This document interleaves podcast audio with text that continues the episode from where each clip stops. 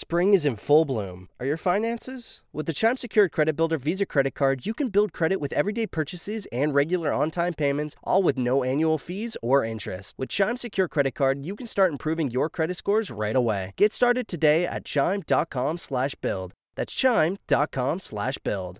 Chime. Feels like progress. The Chime Credit Builder Visa Credit Card is issued by Bancorp Bank NA or Stride Bank NA. Members FDIC. Out of network ATM withdrawal and OTC advance fees may apply. Terms and conditions apply. Go to chime.com slash disclosures for details. Hi, I'm Jonathan Capehart, and welcome to Cape Up. On Sunday, before Pete Buttigieg had announced his decision to end his presidential campaign, he was introduced by his husband, Chasten. And just the day before his tearful words about the impact of his husband's campaign, Chasten sat with me in Columbia, South Carolina. As his parents looked on, the school teacher who left the classroom to campaign for his husband talked about the historic nature of the Buttigieg campaign, what it meant to the LGBTQ community, the insane conversation about whether Pete is gay enough, and why the arts would have been a focus if they'd been lucky enough to live in the White House. Reminder this conversation took place 24 hours before Buttigieg ended his campaign, but this conversation was too special not to share. Chasten Buttigieg, thank you very much for coming on the podcast. Thank you for having me. Um, you and Pete Buttigieg, candidate for president of the United States, um, got ma- you got married in June of 2018, Correct. and then in less than a year, he comes to you and says, "Honey, I'm home. I'm thinking of running for president." Almost just like that. Yeah, he set his bags down and proclaimed it from the foyer. Um, yeah, no joke. Uh, he literally came home from, uh, you know, meeting with political advisors and a team and, and trusted friends, and said, you know, this is what we're thinking about. And uh, I told him to go for it. But was that wasn't the first time you had, you had heard this that he was thinking of of running. It was, yeah. And so your initial instinct, I mean, of course you said, honey, go for it. But in your gut, hearing that, what did you Yeah. think?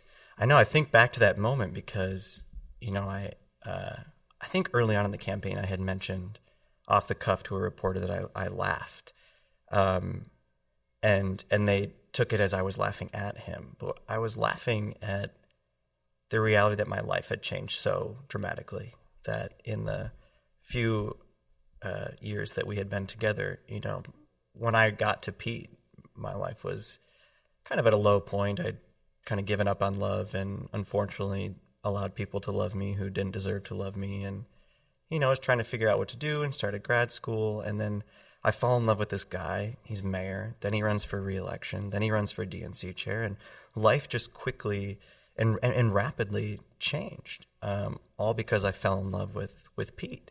And, you know, I was kind of laughing at this moment like, how did life get me here? Especially because the path to Pete was so bumpy. But I told him to go for it because I love him and I believed in him. And I, I truly believe America deserves a president like Pete because he's just focused on people and he's focused on results. And with him, it's so real. And I want other people to feel that too. At any point did it occur to you, because at that point he was 37 or 36? When he's Who well, knows? Who knows? But So still, young. so young. But at any point did it pop into your head? What makes this 30 something year old guy think that he could be president of the United States? No, it makes sense. It made complete sense because the conversation has been so. Uh, it's just been ripped away from reality. That the conversation in Washington, the conversation I find so often on television, is far removed from the reality of everyday Americans. And that's what he's been focused on as mayor in South Bend. I mean, for eight years, he was handling some of the the roughest realities of American cities, especially in a place like South Bend that lost its industry, lost 30,000 people, is on the front lines of uh, many of the realities that American people need to, to see change in America. So that makes sense. Also, someone with a servant leader's heart like Pete, you know, someone who served this country in the military and someone who actually understands what's at stake for, for Americans in their everyday life. And that should be the focus of the political conversation. It's it's sort of the same thing he was saying when he was running for DNC chair that the presidency is not the only office that matters. It's all of those down ballot races, and the conversation needs to return to the lives of everyday Americans. And so when he was talking about pursuing this election, so go for it because we need to change the way we talk about people's lives and how politics trickles down into our communities, into our homes, uh, our marriages, right, and and the things that are so important uh, and personal to all of us. Um, when you and Pete met, it's wi- widely known and reported you met through a dating app. Yeah. Um, you had some FaceTime conversations. One of the things that comes up all the time, you even look at the, the spoof of, of him on SNL. They they portray him as a robot, stiff, lacking in emotions. What were those those early conversations with him like? Is yeah. is the person you were talking to um, before all of this? Uh, the person we see on the debate stage or on television or on the campaign trail. Yeah. So anybody who knows me knows I would not marry a robot. um, you know, I, I fell in love with Pete because uh, he made me feel so important.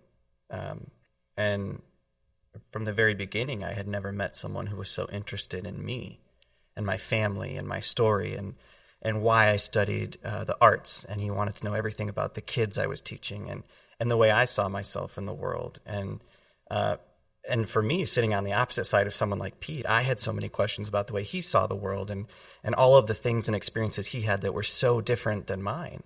And I had never felt like somebody cared so deeply about who Chasten really was. And and as I had mentioned, um, and I've opened up a little bit about you know my experience with having people break my heart and unfortunately take advantage of of loving me. And for someone like Pete, uh, to come along and not only chip away at that wall that I had built up between my heart and the rest of the world. I mean, he he took a wrecking ball to it, and not only did he make me believe in love again, but he he really helped me see my importance and my worth. Uh, and that's not robotic; it's deeply loving. I, I, was struck by your use of the the phrase uh, "took a wrecking ball." Yeah. Um, it, that just sort of seems dissonant in a good way. Yes. Uh, how how did that wrecking ball manifest itself? Well, because um, I think Pete could sense very early on that I was very hesitant to to being loved, and I think Pete, I know Pete, um, fell in love with me, uh, you know, early on, and I think he sensed something in me that I didn't want to to share my vulnerabilities and well, it's hard to put into words but he he made me feel safe and he made me feel like it was okay to open up about those things and okay to be honest about um, you know all of the things that shaped me for better or for worse into the person that I was the person who was sitting across the table from him uh, and did you not you believe it did you not believe it was real Meaning, at, at like, first here, it was he, a fairy tale. It really he, was. Right. Like, here's this person who, like, this can't possibly be real. This can't yeah. possibly uh, go on. Yeah. Because it was too good to be true. Yeah, and you know, especially when you, oh my gosh, you go on so many bad dates with with people who are so accustomed to being self-absorbed in their power and their worth and you know their status, and then you meet someone like Pete who uh, you know, had a lot of great accomplishments. And, and you're sitting across from somebody who, you know, at age 29 was elected mayor and is a Rhodes Scholar and, you know, has this beautiful home on the river in, in South Bend, Indiana that he's restoring. And for me, you know, I was living in this, uh, you know, bed bug infested apartment in Chicago, renting it out on Airbnb and, you know, working three jobs and trying to work my way through grad school. And, and in a way, society makes you feel like that means you didn't make it and you're worthless and, and you don't have much to provide. And, and Pete saw the exact opposite. And he was so fascinated with how, you know, I continuously pushed forward. And he was so interested in my parents, which to me meant a lot because my parents are the hardest working people I know. And uh, he was so interested in my family story and, you know, where they came from and was fascinated with my, my dad's story and, uh, just made me feel like, wow, this person actually cares about me and where I come from. And it made it very easy to open up about the things that I was scared to share with other people, even even the reality of being embarrassed about having student debt. Like I was a first generation college student. I got my way through college. It was hard. Um, and I graduated with a lot of student debt. And I felt really embarrassed because, you know, if you make it, then that means you're, you know, set up for success. I made it out, but then I also made it out with with this thing that I was so embarrassed of. And, and you know, Pete made me just feel like, yeah, you, you got a raw deal. People told you to go to school, you went to school, you did the thing, but that's not how the system's structured. And that's okay because you decided to go into education and we need more teachers, right? And that made me feel better about the choices that I had made. And as a part of this this campaign, so now it's been more than a it's been more than a year, year and a half of like Yeah. officially running for for president. Yeah. What kinds of things have you learned about yourself through this process? Because this, just as an observer, it looks hard. So I can only imagine as a participant how hard it is. Um, so talk about what it's been like, what you've learned. Yeah, I mean, early on, you you feel like how could I possibly, you know, fit in this conversation? I'm a school teacher. I, you know, I don't know what it's like to be wrapped up in presidential politics. And you go out there and you realize people just want to know they're cared about. And for so long in my life, I wanted to know that I was cared about, right? Um, from when I came out of the closet, wondering if I was, you know, going to be accepted in this country, to trying to make it as a school teacher uh, wondering if I was going to be successful that way as well. And across the country, you just feel that people are wondering, um, do I really fit in? Do I belong in this country? Does this country stand for me? Does this country believe in me? And am I going to be okay? And you know, I I have realized throughout the year that I'm pretty good at connecting with people because in many ways people are just sharing the same reality that I've had for so long that gosh, I wish Washington reflected the better parts of America and actually spoke up for for people across this country and truly cared about how politics affects our everyday lives. And so you go out there and you meet these people who aren't focused on, you know, what's happening on television and, and the ups and the downs and the conversation on Twitter. They're focused on the choices that people are making and how it's it's making them worse off, right? And I know what it's like to watch somebody in your family struggle uh, with the healthcare system. My mom was diagnosed with cancer when I was in high school, and she's still battling cancer. And I know what it feels like to watch somebody that you love grapple with that system. And now I'm traveling the country and meeting thousands of people every day who have such similar stories to mine. And you can look them in the eye and say, I know, I've been there, I feel that. That is the reality in my family as well. And we're going to change that. And we're going to be there for you. How do you deal with that, with people, strangers from every part of the country coming up to you and sharing some of the most intimate details that they might not even share with their closest friends? How do you how do you deal with that? How do you handle that? Yeah. Well, it says a lot about the campaign that people feel safe enough to share that uh, and and their vulnerabilities. You know, you'll be working a rope line and someone will give you a big hug and be like, you know, my mom is is battling cancer as well, and I came out in high school as well, and I'm a first generation college student, and I see so much myself in you, and you realize like, wow, all of these things that I've been scared of or ashamed of or keep so locked and hidden inside are just the realities of millions of other people around the country, and what a gift to be able to to to look at them and say, I know. I feel that too. And I know it can be hard, but we're going to get this right. And that's why we're in this because I know exactly what it feels like uh, in the shoes that you're standing in. And it can be hard, you know, day in, day out. Sometimes we're in three, four states a day and, and people are putting that all on you. But for so long, I wish someone had come along and said, let me help you carry it. And then I met Pete. And that's what Pete said that I know it's heavy. I know it's hard. Give me some of that heavy stuff. Let me help you carry it. And now that's what this campaign is like, is going out there and looking people in the eye and saying, I know it can be hard. And I know there's a lot of heavy stuff, but that's why we're here too, because we're going to help you carry the heavy stuff. Do you ever just go to a quiet place and just break down? Sure. I mean, I, I think my like going to a happy place and going to a breakdown place are a little different, but um, it is getting harder to go to Target, but Target is a happy place. Like I want to turn the world off and just like walk down the candle aisle or like look at hand soaps, right? Like I just want to do something normal uh, that that used to be so routine, and now you know, I don't get to do these things anymore. And then, yes, I, I make sure that I invite friends out on the trail or when we're in cities uh, that I have friends that I, I can, you know, stay with them instead of staying at a hotel.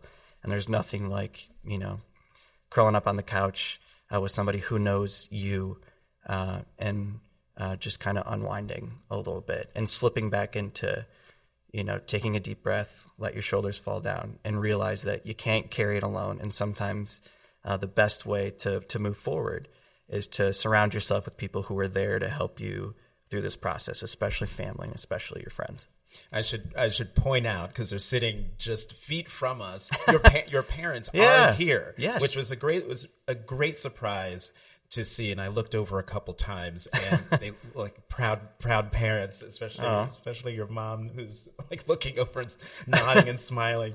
Um, in um, the Washington Post profile that was done that was done on you, they pointed out that you wrote a letter to Mm-hmm. your, rather than do what I did, which was Yeah. maneuver my mother into asking me if I was gay. you wrote Oh, a, you I wasn't a, that skilled. yeah. you you wrote a letter Mm-hmm. um, to your to your family co- coming out. What Mm-hmm. did it say? I don't know. I don't know. Um, I remember in that moment feeling so ashamed because we just didn't grow up in a time or a place like Northern Michigan where it was okay to be different. And and it wasn't my parents. My parents were deeply loving people. But also when you're a teenager, you know, the way you're thinking about that issue is not like, well, my parents love me unconditionally, so surely they're going to be fine with it. It's society keeps telling me that I am a failure, I am a disappointment, I'm a disgrace, I'm going to break the hearts of my family. So I, I better get out before I break their break their heart. And it's because I think I loved them so much that I was so embarrassed that I might embarrass them. Um, and it's very hard to, you know, at the time I thought it'd be very hard to look them in the face and say, I'm about to destroy all the dreams that you had for me for 18 years. Um, and I'm about to, you know, embarrass you in front of our family and your friend group. So I just, I just ran. I was going to say, is that the reason why you just you left? Yeah, because I I truly felt like I would lose everything. And so rather than stick around, I just felt like it would be better if I just disappeared. Which was wrong. I mean, I got to go home because uh, mom reached back out and knew that it was hard and invited me to come back home. Um, they knew that I was um, sleeping on friends' couches and kind of bouncing around and was pretty unstable. And mom told me to come home. And it's not because my parents were embarrassed of me, it's because they were so scared for me because they knew that the world was not there yet and they knew it was going to be very hard. And I'm very lucky that I got to go home. I got to go back to a family that was there for me, who who knew that um, I had a lot of uphill battles ahead of me. Not every kid gets that, and that's why I'm out here on the trail doing the work every day. That's why I visited over hundred LGBTQ centers and homeless service providers. Um, in part because I want to make sure I'm giving back and speaking up for all of the kids who feel like nobody's speaking up for them. Um, and, you know, 40% of kids who are sleeping on the street tonight identify as LGBTQ. And I feel like sometimes the conversation gets so drawn away from them. You know, the other day I was in Little Rock, Arkansas, sitting at a table with uh, some some teenagers, two who identified as trans, and listening to their story. That they didn't get to go home. They didn't get to go back to mom and dad. Mom and dad pushed them out. Now they're trying to finish a GED, but they had to leave high school because the violence and the bullying was so bad. They can't find um, employment that makes them feel safe uh, or accepted when they try to find housing um, because they're they're housing insecure. That they'll maybe find a bed in a shelter and then they get pushed out of the shelter because the shelter doesn't want them there. And there's literally millions of kids in this country who are wondering where they even fit, let alone trying to figure out how to get an education and where to find a safe place to lay their head at night. Um, and I feel like part of the responsibility of this historic campaign is to show up and do the work as well. This anticipates a question I was going to ask about the LGBTQ community across the country. What ha- have you learned things about the community that you didn't already know as a member of it?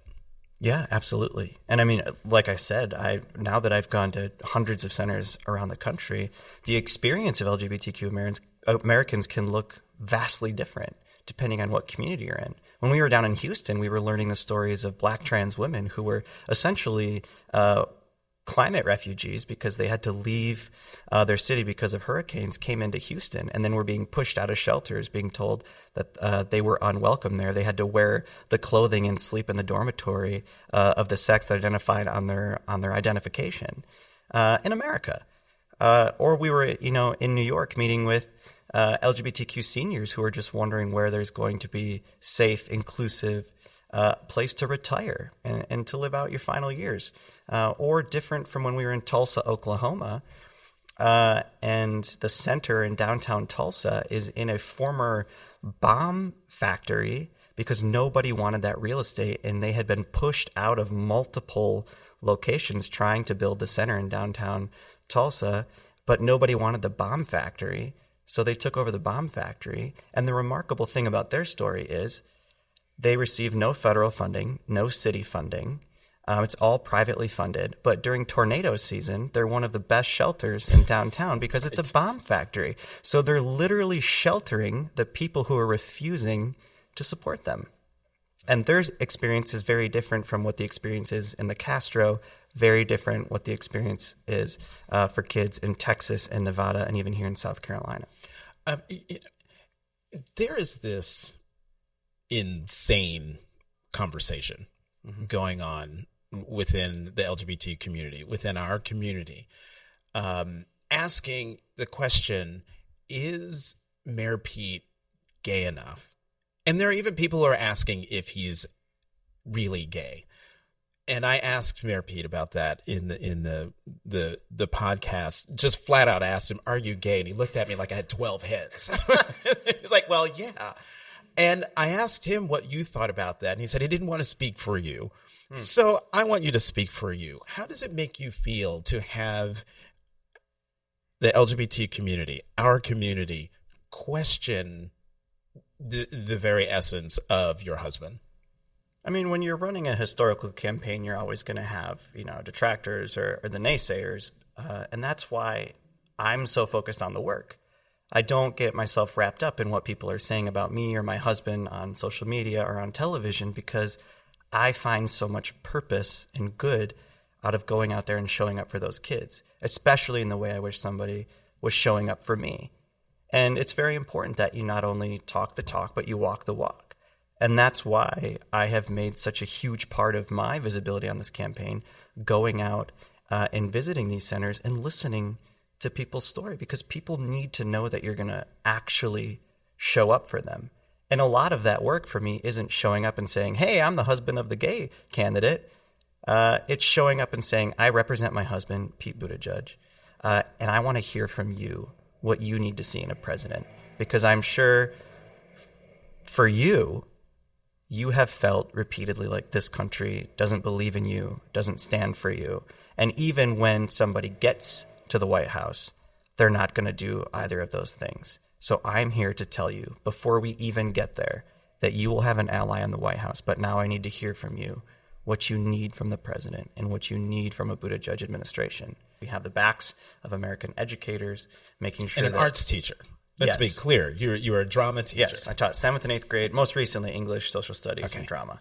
Um, but I I have been in schools and I have heard firsthand from thousands of teachers uh, who need to know that uh, this this president and this administration is going to have their back. I've also been at, at Peter's side as he spent a lot of time with the veterans community, making sure that uh, they know that they will have a commander in chief who truly supports the troops. I look forward to helping him in any way I can that way. But for me, I think an interesting platform that, that we should pursue is one based on arts education, making sure that every kid in this country, no matter what your zip code is or what your ability is, you have access to equitable arts education. Because so often, arts education is left to the, the, the white kids in the rich suburbs, right?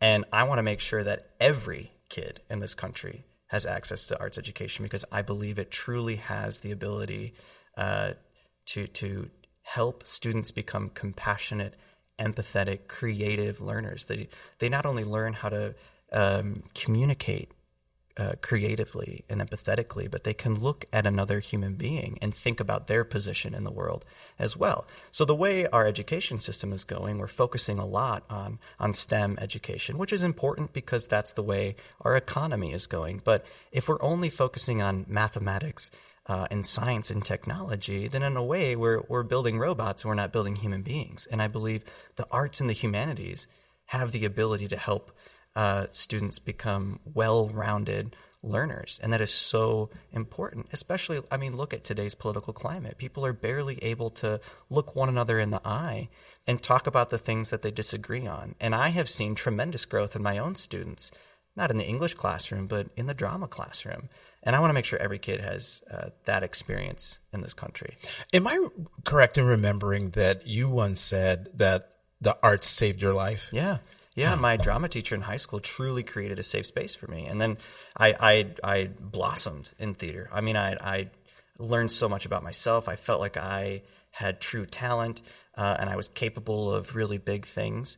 Uh, and that's why I went on to study theater in college and then went into theater education. And then, even when I was right out of undergrad in Milwaukee working for First Stage, one of the nation's premier children's theaters, we were crafting curriculum for students on the autism spectrum. And it was when I truly saw uh, a real power in theater to bring people together uh, and to and to just change the lives uh, of children, especially in that program, children who had never been exposed to the arts were never given a chance. And I want to make sure every kid gets that chance. Um, you said you, you felt you had the talent. Did, did you not want to pursue a like a Broadway career? Like be in one of Richie or Jordan's shows, Richie Jackson or Jordan, Yeah. Jordan Roth, Richie who was on the podcast a few weeks ago. I wish I had that talent. I mean, uh, I can't sing and dance, so we don't we don't need that. But um, no, I in college I started to discover uh, theater education and then the the use of drama for discussion, uh, and was fascinated by that. That we could bring people into the theater. Uh, people who were not drama students, we could bring them in. We could put them into a quote unquote drama uh, and have them tackle real world issues through the use of theater. And that fascinated me. Uh, and that's why I went on uh, to, to study more creative drama and then outside of undergrad uh, was more interested in theater education than performance. Sounds like, given what you just said, two um, former first ladies come to mind. The first one who comes to mind is Jacqueline Kennedy, who, um, if you, if Mayor Pete is successful and becomes president, you and uh, Jacqueline Kennedy are about the same age when she came in the White House. Um, and uh, the other person who comes to mind is is Michelle Obama.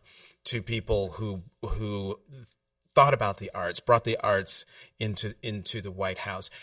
Have you sort of actively looked to them as role models, or this is something that is just out of your core? Yeah. Well, this is yeah, this is my it is my core, it's my nature, but um, and I, that's very flattering that you would say both of those people. I do uh, reach to Michelle Obama's book quite often. I reread it, uh, especially when my thumb is um, itching to go to Twitter. I, I switch it over to the Kindle app and uh, go read a chapter and just remind myself that somebody's been in these shoes. But um, I, I do believe that the arts and the humanities have a way to bring people together, and so often they're just regarded as fluff and extras. I've I've taught in schools where uh, theater classes, like theater and music, is, are on the schedule as extras or specials. Uh, they should be core curriculum, uh, and and it's always the first thing that gets cut. You rarely see football get cut. The football program Right. get cut, but the the theater department's always the first thing that, that that's up for budget cuts because we don't value them enough. And I think if you're at the top, you get to talk about the things that have value. And so I look forward to pushing an agenda on arts and the humanities because they truly have value, especially at this moment in our country's history. How much are you looking forward to being a father? A lot. It's uh, something that uh, Peter and I uh, were we're definitely looking forward to. Um, it's not the right time right now, you know. Uh, it would be unfair to a kid right now, but I can't wait. I, I really can't wait, and I can't wait to see Pete as a dad because uh, I just know that he has so many gifts to share that I don't, uh, and I think um, it'll be really special. One, two, three, six. Uh, goodness, I, we'll start with one, um, and and then go from there. But my my parents raised three boys, uh, and they made it look easy. So, who knows? Your dad just said, "Yeah." um, fi- fi- final question, and this is a question I love um, asking folks, and I don't get a chance to ask it a lot, but Sure. you're fun. You're hosting a dinner. Thank you. You're, you're hosting a dinner party. Sure. You Oh, have uh, you have five seats. You're the sixth seat, and Pete can't come. Okay. Uh, who shows up? Who do you invite? And it could be anyone living, living or dead. Oh God. I'm getting so used to answering questions about like climate policy. This is a I told you this was fun. yeah. Well, right now, truthfully, I just want my friends. Uh, I just want to be around my friends and family. Um, but uh, if we're if we're playing the game, um, let's see. Okay, so your mom and dad. So that's so that's three seats left. Uh, let's see if it's a if it's a hypothetical dinner Yeah. party with uh, famous people. Um, okay, well, I have a lot of questions for Michelle Obama. Uh, so uh, she's invited. Um, I grew up loving. You're not allowed to laugh. Okay, I, I'm, I'm waiting. Jimmy Buffett. I have a lot of questions for Jimmy Buffett. Um, Have you met him yet?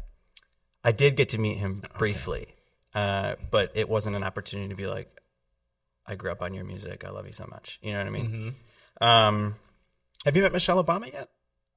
I met her at the White House Christmas party years ago, but I have not gotten to, uh, yeah, Okay. see her face to face. Um, and that's a story for a different time. Mm, okay. Maybe I'll write a book one day because. Or you can just come back and tell me. I'll have you back back on. Okay, so who do we got? And then Michelle, Michelle, Michelle got Obama, Jimmy. Jimmy Buffett. Okay. Um, oh One more goodness. seat. Oh my goodness. Oh, because mom and dad are there. Yes. Okay. Um, oh, there's so many people I want to in- introduce uh, mom to. Goodness. Uh, Someone from Broadway, Hollywood, oh my gosh, this is hard. music. Uh, Other than Jimmy Buffett, I'm thinking like classical music as an opera singer, athlete. Um, Audra McDonald would be great. Uh, she's invited. Okay. I hope she. I hope she RSVPs. um, goodness, I don't know. You also want to get like really people with vastly different backgrounds, right? Because then you have interesting uh, dinner table conversation. Um, but that would be fun. Uh, just a, an interesting group of people, right? Like, let's throw Lizzo into the mix. if- if, she'll come along. Um,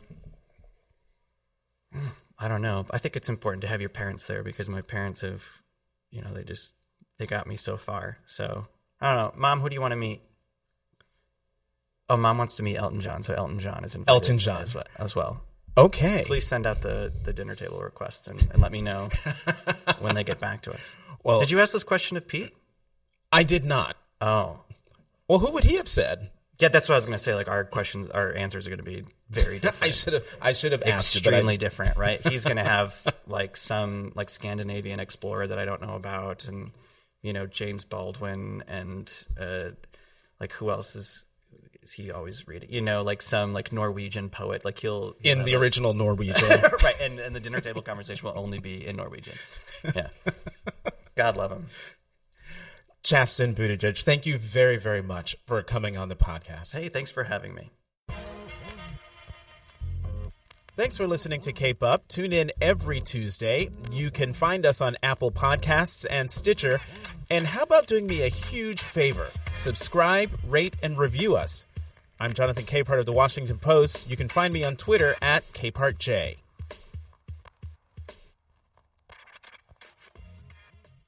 Ah, spring. Nothing like the world progressing towards summer to inspire your own progress. That's what life's all about in your career, relationships, and your finances. Let's talk about that last one. With the Chime Secured Credit Builder Visa credit card, it's easy to start building credit with everyday purchases and regular on time payments with no annual fees or interest. And if your credit score grows, so could your opportunities for lower rates on loans, like for a car or home. Sounds like progress, right? With Chime Secure Credit Card, you can start improving your credit scores right away. Get started today at chime.com slash build. That's chime.com slash build. Chime. Feels like progress. The Chime Credit Bill Builder Visa Credit Card is issued by Bancorp Bank NA or Stride Bank NA. Members FDIC. Out-of-network ATM withdrawal and OTC advance fees may apply. Terms and conditions apply. Go to chime.com slash disclosures for details.